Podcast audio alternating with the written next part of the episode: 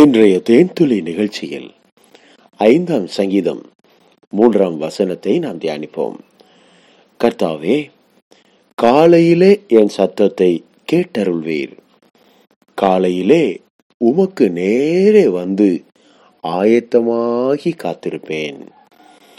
பிரியமானவர்களே, சங்கீதக்காரன் காலை வேளையை பற்றி, கர்த்தருக்கு முன்பாக அதிகாலையில் ஆயத்தப்படுவதை பற்றி, காத்திருப்பதை பற்றி பேசுகிறார். அவர் காலையிலே என்ற பதத்தையும் ஆயத்தம் என்ற பதத்தையும் காத்திருப்பேன் என்ற பதத்தையும் உபயோகப்படுத்துகிறார். அவருடைய வாழ்க்கை ஒரு ஒழுங்குபடுத்தப்பட்ட ஒரு வாழ்க்கையாக இருந்தது. பக்தி வைராக்கியத்தில், தேவனை தேடுகிற அனுபவத்தில் தினந்தோறும் கிரமமாக அவர் அதிகாலையில் எழுந்திருந்து தேவனுடைய முகத்தை பார்க்க வேண்டும், தேவனுடைய சத்தத்தை கேட்க வேண்டும், தேவனோடு ஐக்கியப்பட வேண்டும் என்று அவர் ஆவல் உள்ளவராக இருந்திருக்கிறார். சங்கீதக்காரனாகிய தாவீது தேவனுக்கு முன்பாக எப்பொழுதும் அதிகாலை வேளையில் முதல் தரிசனத்தை கர்த்தருடைய பாதத்திலே அந்த நேரத்தை செலவிட வேண்டும் என்று அவர் விரும்பியிருக்கிறார். இது மிகவும் நல்லது பிரியமானவர்களே. காலை நேரத்தில் தான் பரபரப்பாக அதை செய்ய வேண்டும், இதை செய்ய வேண்டும், இன்றைக்கு இத்தனை வேலை இருக்கிறது என்று பல திட்டங்களை நம்முடைய மூளைக்குள் செலுத்துவது வழக்கம்.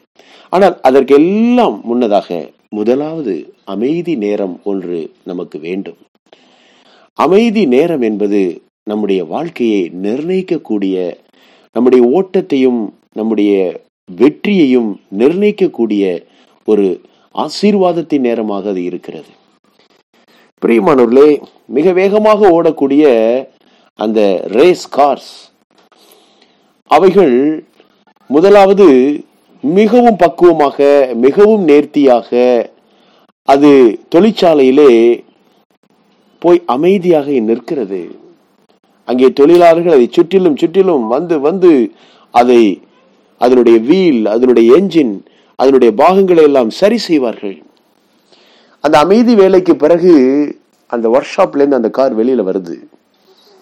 பாருங்கள், அந்த ரேஸில் அது கலந்து கொண்டு அதை ஓட்டக்கூடியவர்கள் அதை ஓட்டுகிற வழிகளிலே தடம் புறாமல் சென்று வெற்றியின் இலக்கை அடைகிறது.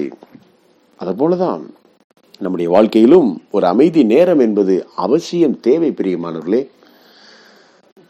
கண் விழித்த உடனே அமைதியாய் சற்று நேரம் தேவ சமூகத்தில் அமர்ந்திருந்து, கர்த்தராகிய இயேசுவே என்று அவரை மட்டுமே கூவி அழைத்து, அதற்கு பிறகு அவருடைய சமூகத்தில் இருந்து எழுந்து நம்முடைய காரியங்களை துவக்குவது மிக நேர்த்தியாக இருக்கும். டாக்டர்ஸ் இப்படித்தான் சொல்லுகிறார்கள், திடுதிடுவென்று ஏந்திருக்காதீர்கள், தட தடவென்று காலையிலே செயல்படாதீர்கள், சற்று நேரம் அமைதியாய் உட்கார்ந்து விட்டு அதற்கு பிறகு மெல்ல உங்கள் காரியங்களை செயல்படுத்துங்கள்.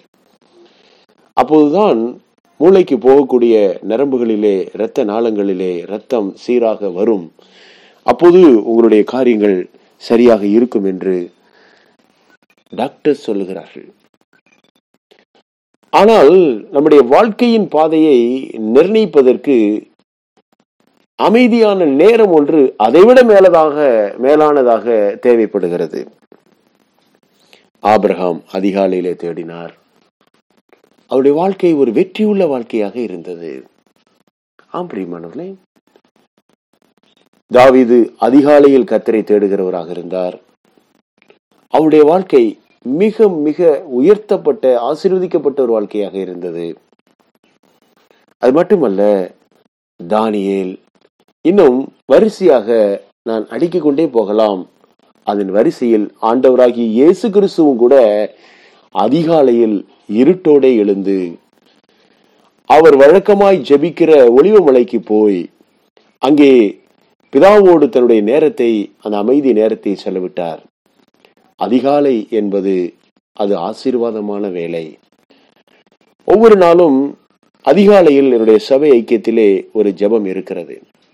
பாருங்கள், அதில் மிக நேர்த்தியாக, சின்சியராக தேவனுடைய பாதத்தை தேட வேண்டும் என்ற ஆர்வமுடையவர்கள் ஆர்வமாக வந்து கலந்து கொள்வார்கள். ஒவ்வொரு நாளும் அதிக அந்த அதிகாலை வேலையை நாங்கள் தேவனுடைய பாதத்திலிருந்து துவக்கின நாள் முதற்கொண்டு எங்களுடைய வாழ்க்கை ஆசீர்வதிக்கப்பட்டதாக மாறியிருக்கிறது. நான் இதை சாட்சியாக சொல்லுகிறேன்.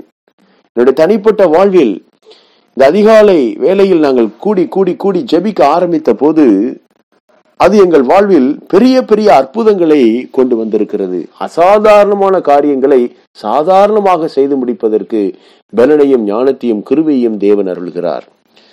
ஆகவே அதிகாலை நேரத்தை நீங்கள் அலட்சியம் செய்து விடாதீர்கள். அது ஆசீர்வாதத்தின் நேரம். பிரியமானவர்களே, அதிகாலையில் என்னை தேடுகிறவன் என்னை கண்டடைகிறான், காலையோடு என்னுடைய கிருபை புதியனவாக இருக்கிறது.